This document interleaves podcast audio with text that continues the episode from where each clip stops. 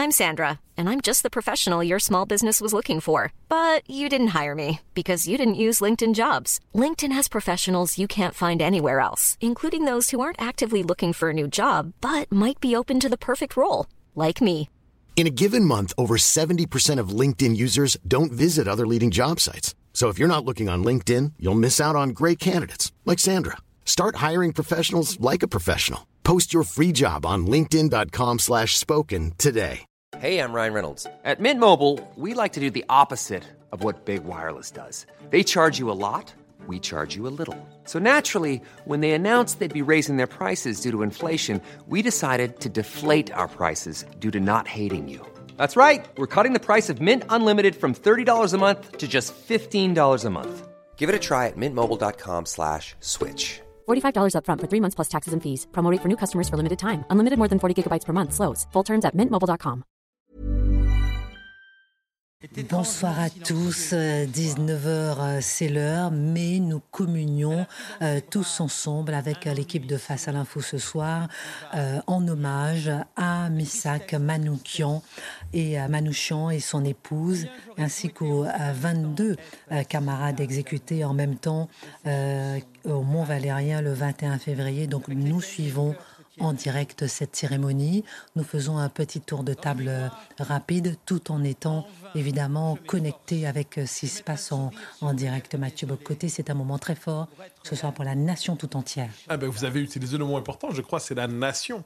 La nation, c'est-à-dire c'est un moment patriotique. Des hommes prêts à mourir pour un pays, pas pour euh, une humanité désincarnée, pour un pays auquel ils adhèrent, au point d'être prêts à mourir pour lui, pour qu'il puisse continuer. C'est probablement la marque ultime du patriotisme depuis euh, la nuit des temps jusqu'à la fin des temps. C'est la marque la plus fondamentale. Je me sacrifie pour que le pays dure. Et de ce point de vue, c'est une cérémonie évidemment magnifique. Il y a un paradoxe assez étonnant, c'est que peut-être que la nation a rarement été aussi divisée, peut-être que l'idée de nation a rarement été aussi décriée, peut-être que même le, notre, euh, notre République, notre démocratie a été aussi peu, aussi rarement dans l'histoire foulée aux pieds, et pourtant, et pourtant les cérémonies se succèdent euh, pour exprimer la, la concorde et pour nous réunir, ce qui ne saurait plus me faire plaisir, mais en même temps je me demande si c'est parce que ça, la réalité manque qu'il faut multiplier les cérémonies de ce type. Charlotte. Non, mais je crois que depuis la première seconde en fait du début de cette cérémonie, quand on a entendu ces noms égrenés et ces euh, élèves euh, répondre mort pour la France à chaque fois, je pense que s'éteignent tous les, toutes les discussions de ces derniers jours. On comprend, ils sont morts pour la France, la France leur rend hommage, non pas parce qu'ils sont ceci ou cela, mais simplement parce qu'ils avaient choisi la France au point d'en mourir. Euh, et, et- et là, évidemment que le pays entier est, est- est présent précisément pour cette raison et cette raison seulement en réalité. Tant qu'on est à l'extérieur, on va continuer à discuter quand on est à l'extérieur en, en termes d'hommage. On va continuer à en discuter. Je vais revenir hein, avec vous, euh, Charlotte, dans un instant. Et euh, on continue notre tour de table. Euh, Marc, pour vous aussi, c'est un hommage et un moment euh, fort, important pour la nation, pour la patrie. Oui, pour la France, pour la culture, pour notre langue. Ça nous rappelle aussi ce qui s'était passé en 1914, quand Blaise Sandrars et tous les étrangers à Montparnasse, spontanément, avaient créé la brigade étrangère pour partir au front. Et ce martyr, parce qu'on peut parler de martyr, Misak Manouchian, c'est une vie qui est broyée dès les premiers mois de son existence avec euh, le drame arménien. Et ce personnage a une force en lui, une flamme. Son père meurt, sa mère meurt, un de ses frères meurt. Et dans tout cela, il arrive, il se replie sur lui-même, il se crée une culture et il rêvera de la France où il la découvre, il découvre notre culture au Liban, où il est dans un pensionnat et il gagne Marseille. Il rêve ensuite de Paris et à la bibliothèque Sainte-Geneviève, là, juste à côté du Panthéon, seul. Il prend les livres, il rencontre les poètes et depuis déjà des années, il forge notre langue, les mots. Ce personnage est l'exemple même de l'espoir que représente le monde pour nombre de ceux qui, sur la planète, se disent qu'il y a un espoir qui lui quelque part, et cet espoir, c'est la France. Alors Charlotte, je vous sens très émue euh, par rapport à ce dont vous parliez il y a quelques instants, c'est-à-dire l'appel euh, des 24 noms, euh, ces 24 noms qui ont été lus tout à l'heure par ordre alphabétique, on l'a pu vivre en direct sur CNews, suivi par la mention mort pour la France, prononcée par les élèves du lycée militaire d'Autun, médaillé de la résistance française. En quoi ça vous touche? Ça me touche énormément parce que, parce que précisément, il y a énormément de discussions, il y a des parcours qui sont très différents.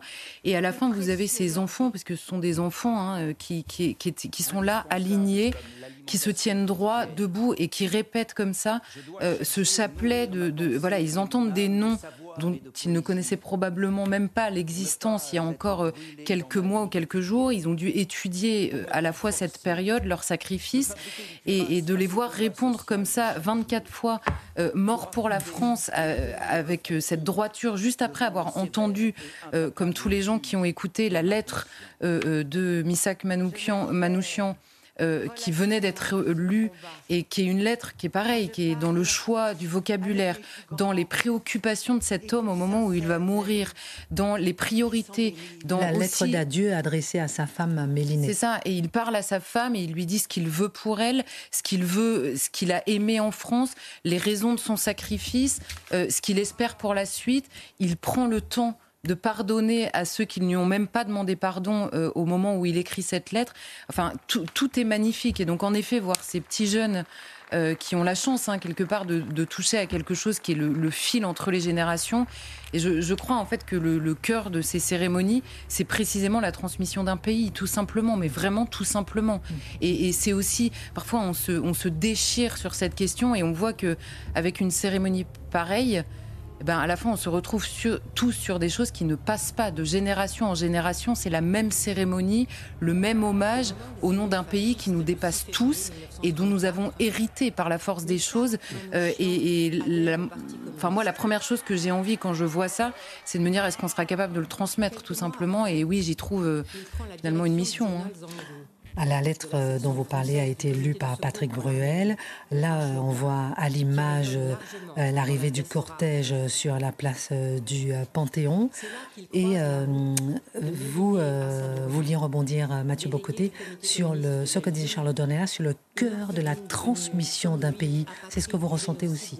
On est passé, disons, d'une société où le rapport à la pays, au, pays était sous le signe de la gratitude à une société du grief et de la et il y a quelque chose, un basculement ces dernières décennies où globalement, il y avait ce souci de s'inscrire dans une continuité. Il y avait une part sacrée. Il ne faut jamais oublier, il y a une part sacrée dans la patrie, euh, c'est même dans l'hymne national.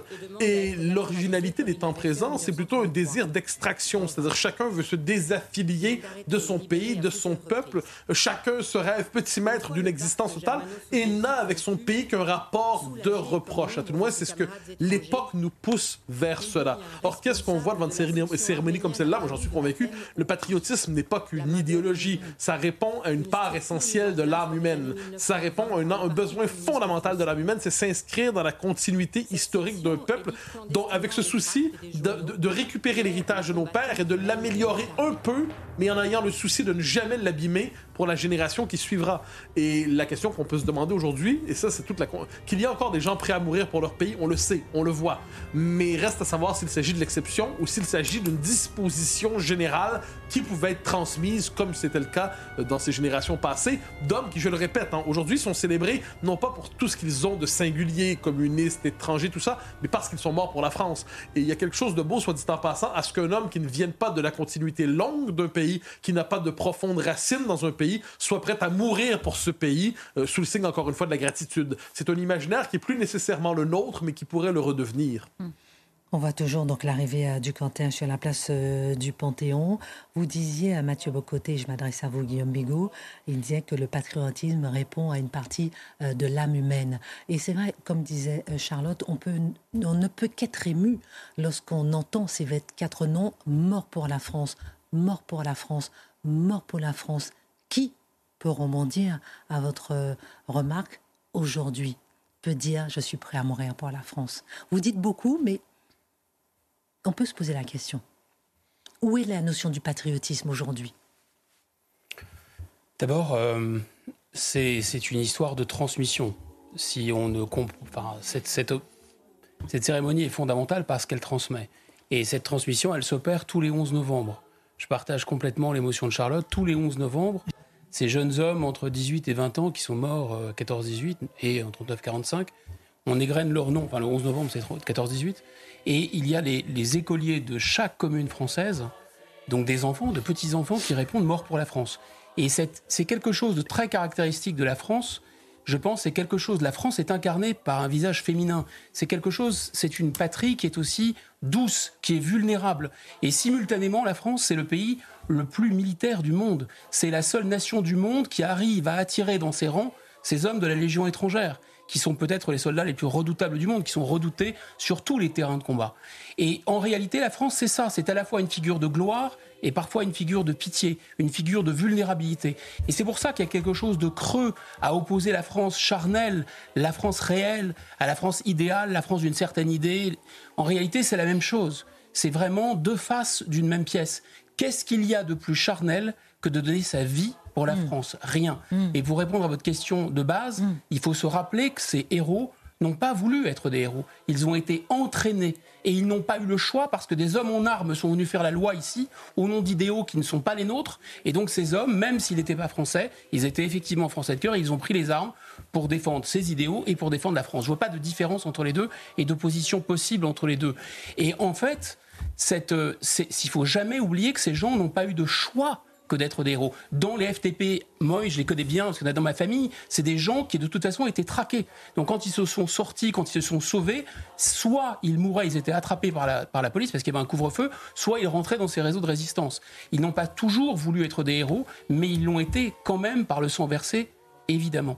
Et c'est très important aussi de rappeler, à mon avis, à tous les Français que la plupart de nos compatriotes, pendant la Seconde Guerre mondiale, parce que contrairement à la légende, parce qu'on veut absolument aligner moralement la France sur l'Allemagne pour construire l'Europe, mais la plupart des Français étaient épouvantés par l'occupation tous les sondages le montrent, les gens détestaient les Allemands, ils détestaient les nazis. C'est pas vrai que la France a été collaborationniste. La vérité, c'est que c'est la classe dirigeante qui a été collaborationniste. Et cette classe dirigeante, maintenant, elle essaye de coller sur le dos du peuple cette euh, culpabilité. Ce n'est pas la même chose que de dire que tous les Français étaient des héros, étaient des résistants. Évidemment, très peu de gens ont été des résistants des héros. C'était très difficile. Est-ce qu'on pourrait tous donner notre, notre, patrie, notre vie pour la patrie? J'espère que la question se posera jamais. Et j'espère aussi qu'on aura le courage de le faire si c'est nécessaire. Peut-être que la question est déjà posée aujourd'hui. Je ferme la parenthèse. Marc. Ce qui est formidable, c'est que on ne cesse depuis des années de parler d'assimilation. Et là, il y a une fusion spontanée. C'est-à-dire que tout à l'heure, j'utilisais le mot d'espoir. Il se présente sur notre terre il voit scintiller devant ses yeux lui qui n'a connu que le, le, malheur, les abominations, les peuples laminés, les cadavres. Et il voit devant lui, eh bien, la lumière qui lui est offerte. Et cette lumière qu'il comprend tout de suite qu'il pourra s'en enrichir grâce aux mots. Là encore, alors que nous avons cette langue qui s'appauvrit, lui tout de suite, il va seul dans les bibliothèques, il va à la Sorbonne, hmm. et tel l'abeille, il butine. Et il ne se contente pas de les ranger, il veut tout de suite qu'ils s'expriment, qu'ils aient cette force, et qu'ils proposent eh bien, l'élévation par l'âme. Et cette âme, cette âme, on la trouve dans la plume. Et c'est ce qui les galvanise au quotidien. N'oublions pas ce qui se passe ce 21 février c'est 23 personnes, dont une femme, qui sont menées après avoir été à la prison de Fresnes, un procès bâclé. On leur dit, et les plus jeunes ont 20 ans, vous serez exécutés. Et ce qui est invraisemblable, c'est qu'ils se cambrent en eux-mêmes et ils trouvent cette force d'affronter les 40 Allemands qui sont là avec les armes et qui les attendent pour les cueillir. Il y a cinq poteaux. C'est-à-dire que c'est par petite équipe que l'on est positionné, les mains attachées derrière le dos, et vous faites front, toujours dans la dignité. Manouchian refusera qu'on lui bande les yeux. Il a vu tomber ses camarades, les uns derrière les autres. Vous imaginez ceux qui étaient avec vous, ceux qui ont cultivé l'audace, qui ont eu le courage, cette armée des ombres. Et là, les uns et les autres qui s'affaissent, qui tombent, cette mitraille qui signifie la disparition à tout jamais et vous attendez votre tour. Et pour autant, eh bien, vous revendiquez de faire front. Et Charlotte, tout à l'heure, évoquait cette lettre sans la moindre haine. Comment peut-on être capable, après tout ce qu'il a vécu, de pouvoir encore se présenter en se disant que l'espèce humaine mérite le pardon? Comment ce jeune homme qui sait, et c'est sa grande chance, que sa femme a échappé à la tragédie. Notons au passage qu'elle a trouvé refuge chez les parents de Charles Aznavour. Ce sont eux qui la cachent. Que se passe-t-il dans sa tête quand il voit les soldats qui lèvent les armes et qu'il attend le coup de feu. Cette femme à qui il a dit vis sans moi, cette femme à qui il a dit est un enfant, comme si la fusion qui était la leur a créé une sorte d'alchimie où il sera immanquablement présent à travers le petit être qui se présentera sur Terre. C'est incroyable, cette audace face à la mort, cette sérénité, et ceux qui, eh bien, ont été retirés pour que lui puisse apparaître également devant ces hommes qui ne sont guère plus âgés qu'eux, mais que l'histoire a transformés en bourreaux.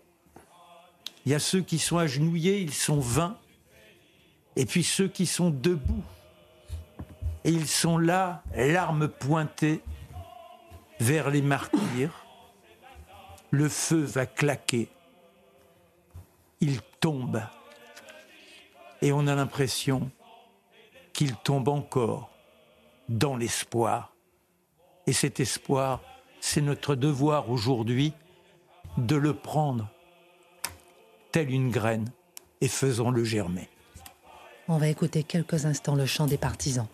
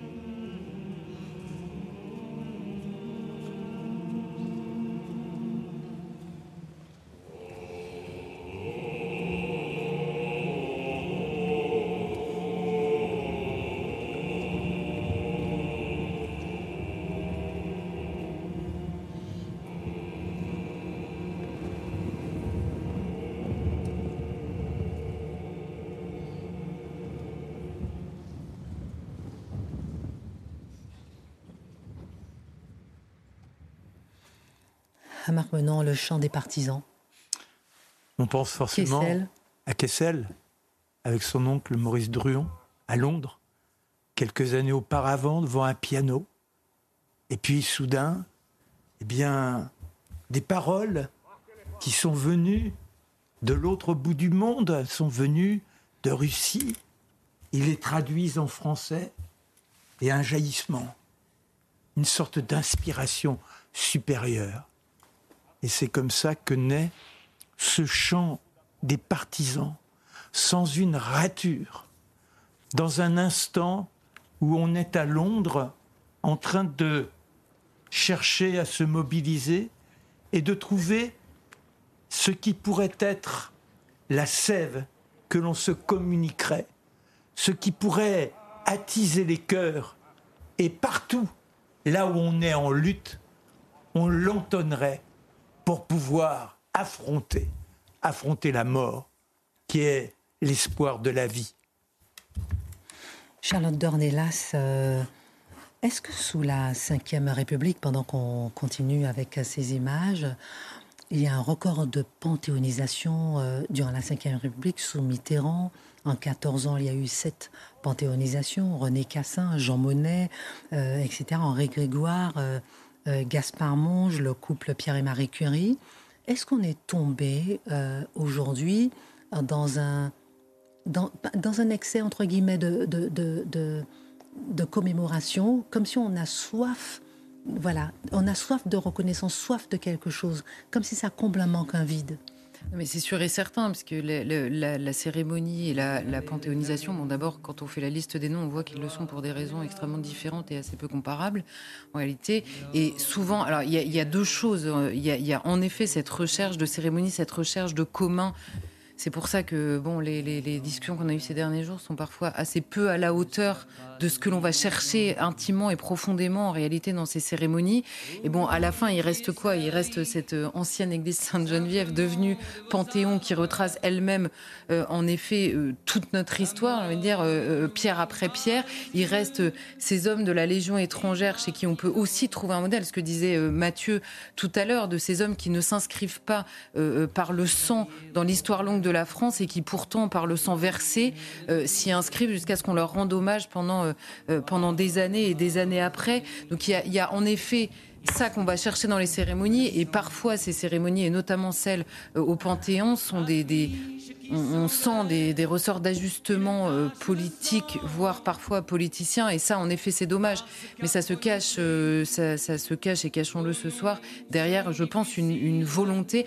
Après il y a aussi un risque on va dire dans cette démarche là c'est de ne s'attacher euh, à la France charnellement que quand on, on en fait une sorte de musée finalement. Et, il faut trouver dans ces exemples, si on prend des modèles et si on dit mort pour la France, il faut trouver les. Je, le redis, hein, parce que je pense que c'est le plus important. Il faut trouver chez ces hommes-là la, force et les vertus qu'ils ont exercées, que l'époque les a aussi poussés à exercer, que leur éducation les a poussés à exercer euh, euh, pour, euh, pour, pour devenir des hommes solides, prêts en effet à mourir. Guillaume a raison de rappeler que, que ces, personne ne va chercher à mourir, personne ne cherche à devenir un héros. Hmm. En revanche, le moment où ça se présente, le moment où ça se présente, vaut mieux être prêt parce que je pense qu'on ne devient pas un héros par hasard, on s'y prépare tous les jours de sa vie en réalité. Et, récemment, on a eu l'exemple avec Arnaud Beltrame. Sa mère a répété au procès, il n'a pas cherché à mourir, il a voulu euh, certes prendre la place de cette femme pour la sauver. D'abord, ce jour-là, la France avait le visage de cet otage.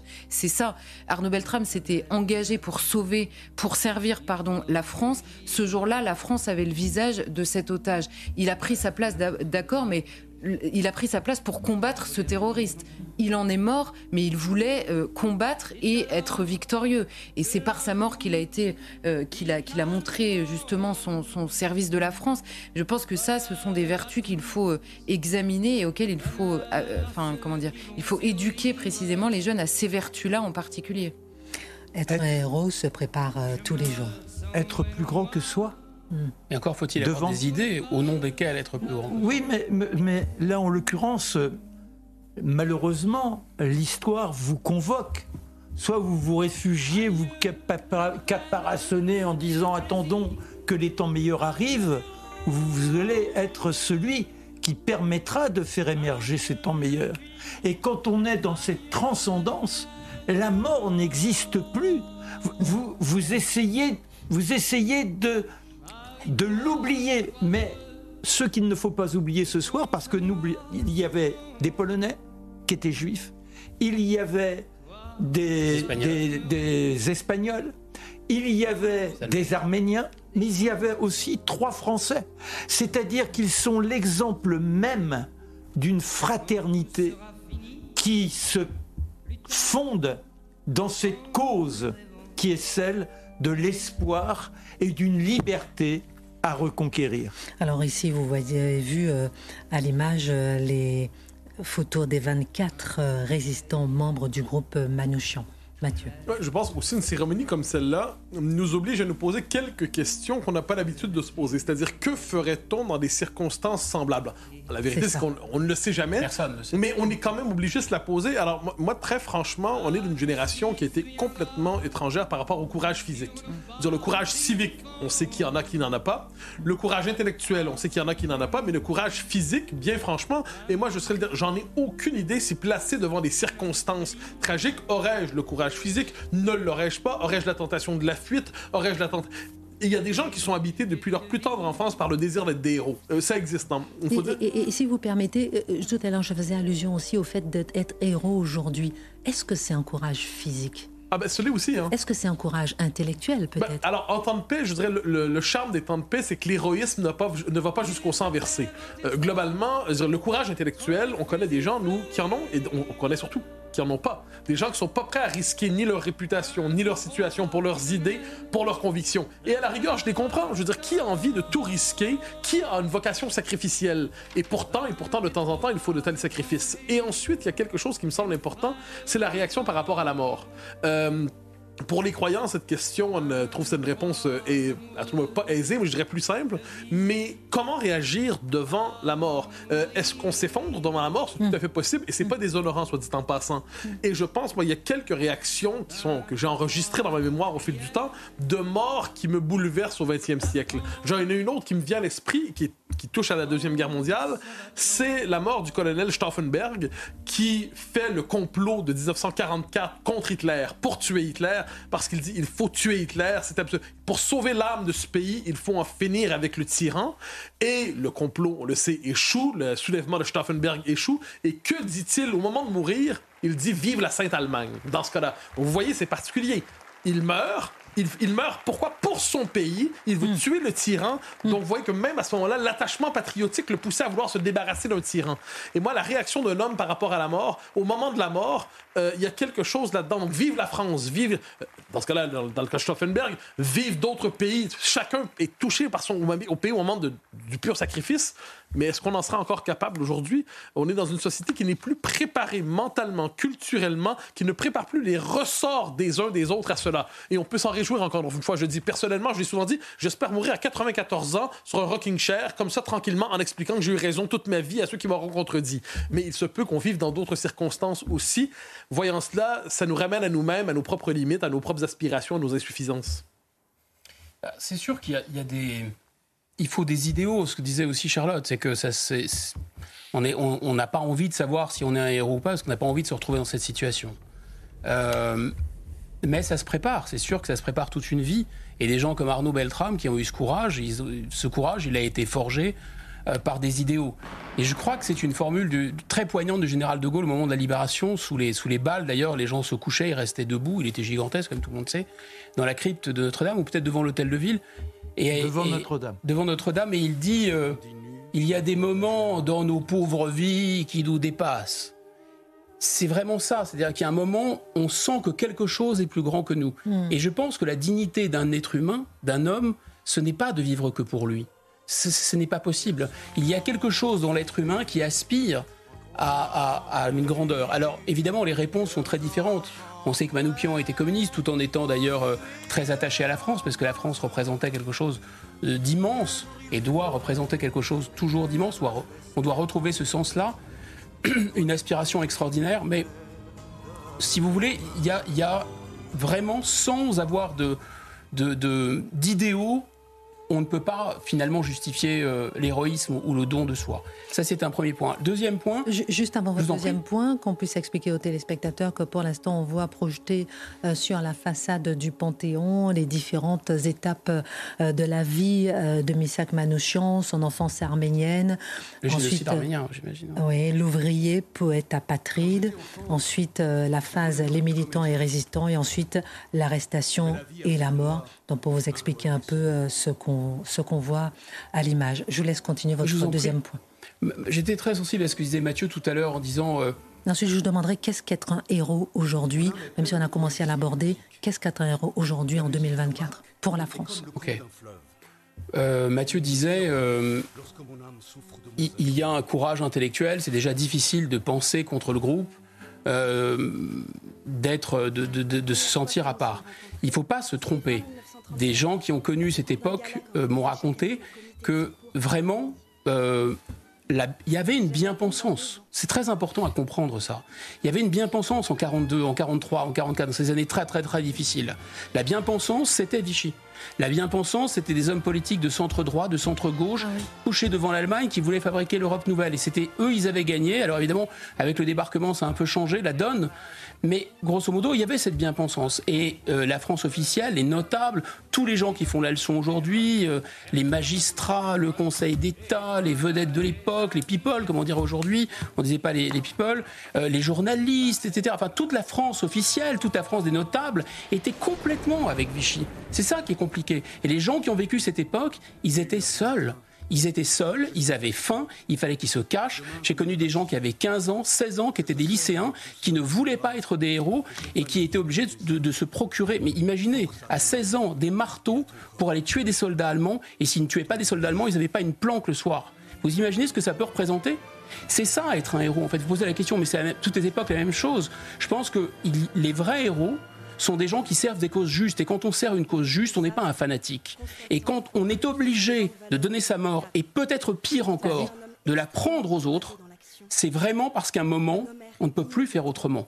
Et il faut avoir cette, ce ressort-là et ce courage à l'intérieur de soi. Est-ce que c'est possible? Je n'en sais rien.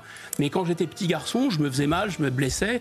Je me disais, mais comment ces gens ont eu ce courage? C'est inimaginable. Et donc, il est fondamental dans la transmission des générations de d'enseigner ça, de comprendre ça. C'est honteux d'apprendre les nounours, les, les, les, petites euh, allumer des bougies, etc. C'est pas ça la France. C'est pas ça qui a fait la grandeur de la France. La France est un pays d'idéal, est un pays de générosité d'idéaux, de liberté, d'égalité, de fraternité, mais c'est jamais un pays qui s'est couché devant l'histoire. Jamais. C'est un pays qui est resté debout et c'est un pays dont le peuple ne s'est jamais couché, contrairement à ses élites qui se sont souvent malheureusement couchées. De la guerre de 100 ans en passant par 40, et je vais m'arrêter là.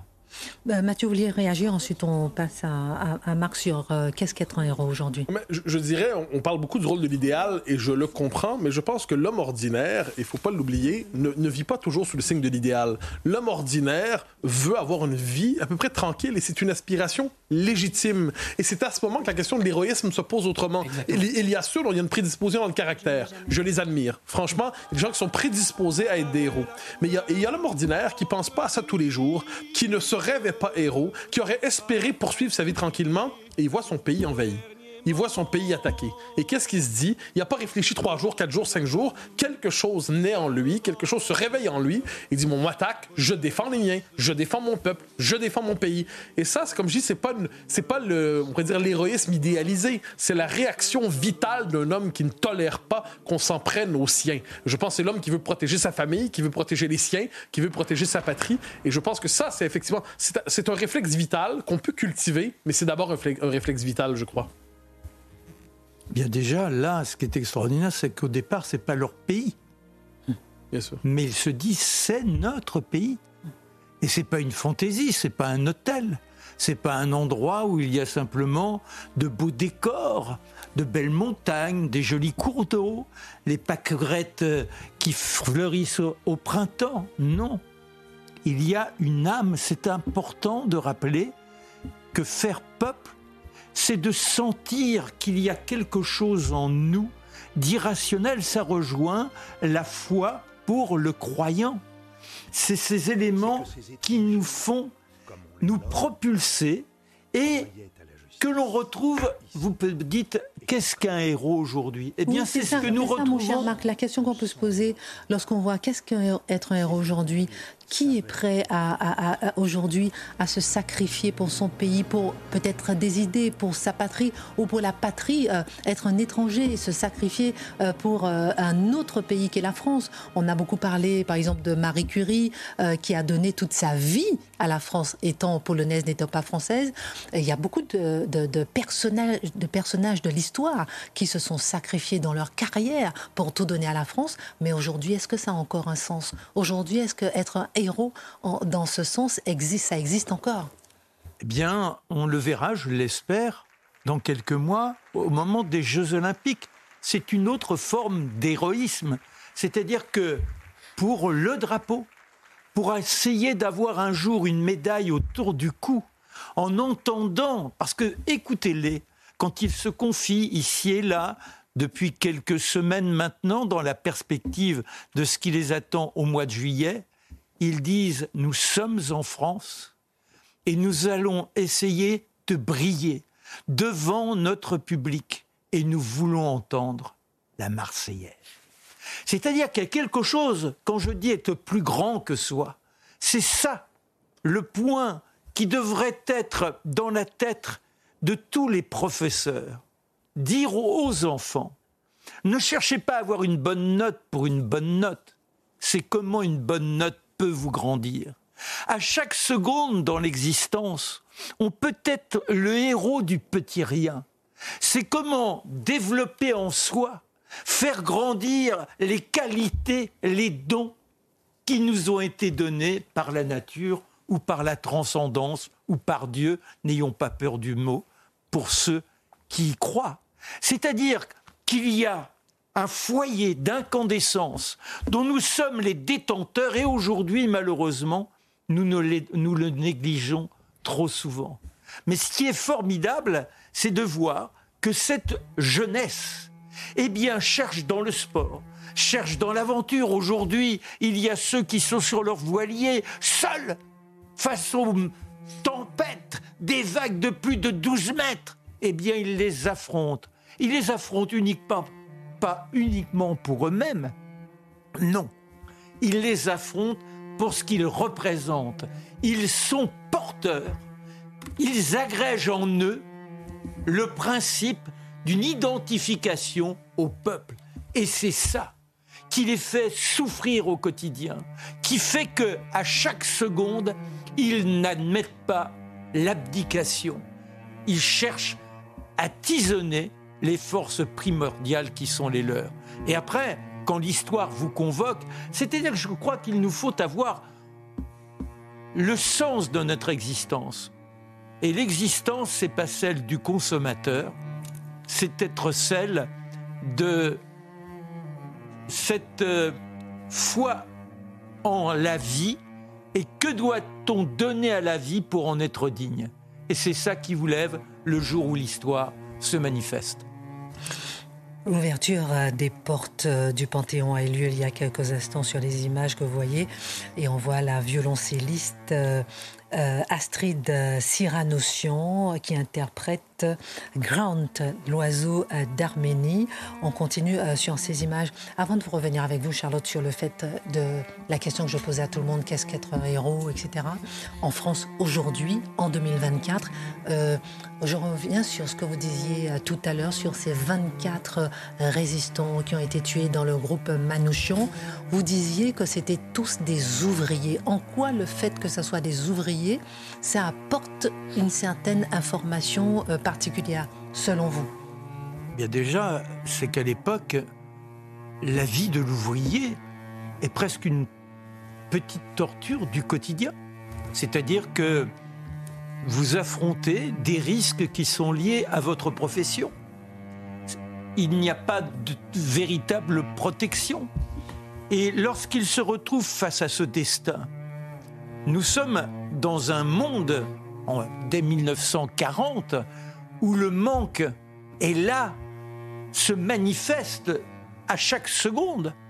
Le manque, c'est le manque déjà des siens, que vous ne pouvez pas rencontrer comme vous le voulez. C'est le manque de cette liberté à chaque seconde. Vous êtes surveillé votre voisin qui risque de vous dénoncer. Vous avez les Allemands qui sont là en arrogance, qui passent dans la rue. À chaque seconde, si vous êtes juif, vous ne craignez qu'une seule chose, c'est qu'une main vous happe et vous place dans un camion. L'abomination est là, l'horreur vous guette. Et quand vous êtes communiste ou résistant, quelle que soit votre appartenance, c'est cela également. C'est vivre donc dans une sorte de suspension. Il n'y a pas une seule seconde où vous pouvez vous alanguir. Vous êtes dans une mobilisation, une mobilisation totale, et où seuls quelques camarades peuvent, lorsque, malheureusement, parce que l'environnement est là, qu'il vous lamine, qu'il y a le doute qui vous saisit, seul le camarade peut vous aider à vous relever. On voit ici à l'image la dépose des cercueils au centre de la nef du Panthéon par la garde républicaine.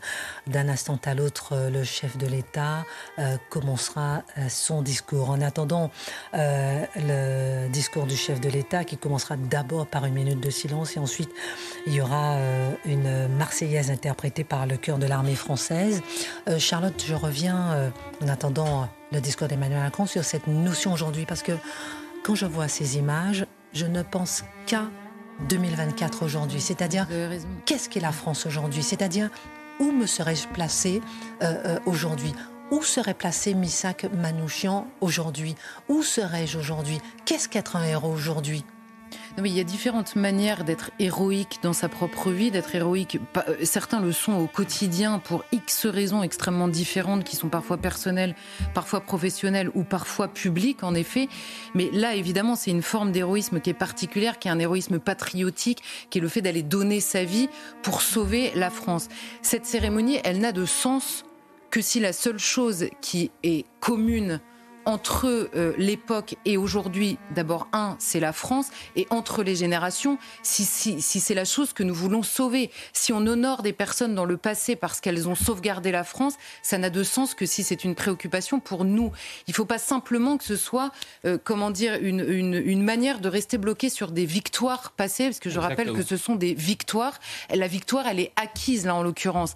Et les personnes aujourd'hui qui menacent la France, ce n'est pas le nazisme, et ça n'est pas de ce côté là euh, qu'il faut chercher. Cette victoire-là est acquise. On, comment dire, on, honore les qualités et des personnes qui ont porté ces qualités euh, euh, pour la France.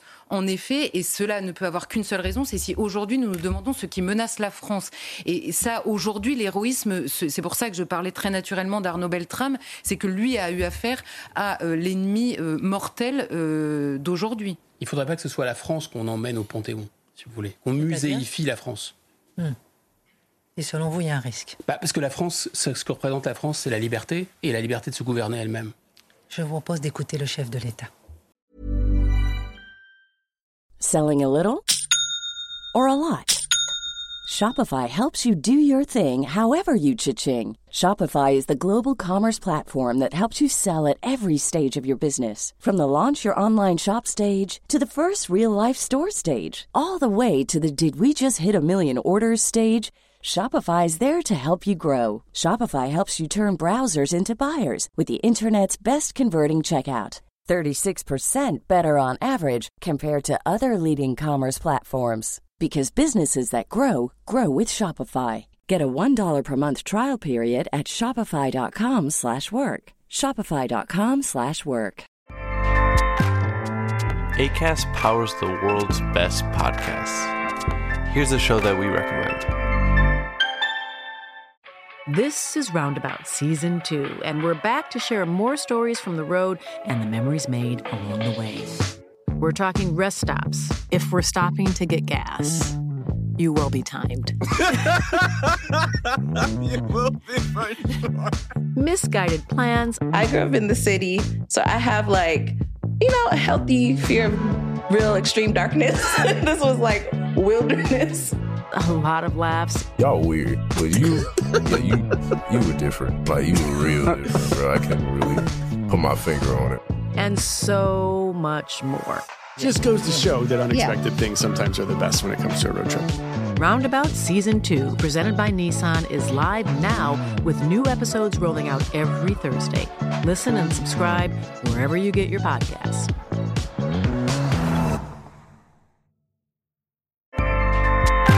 ACAST helps creators launch, grow, and monetize their podcasts everywhere. ACAST.com.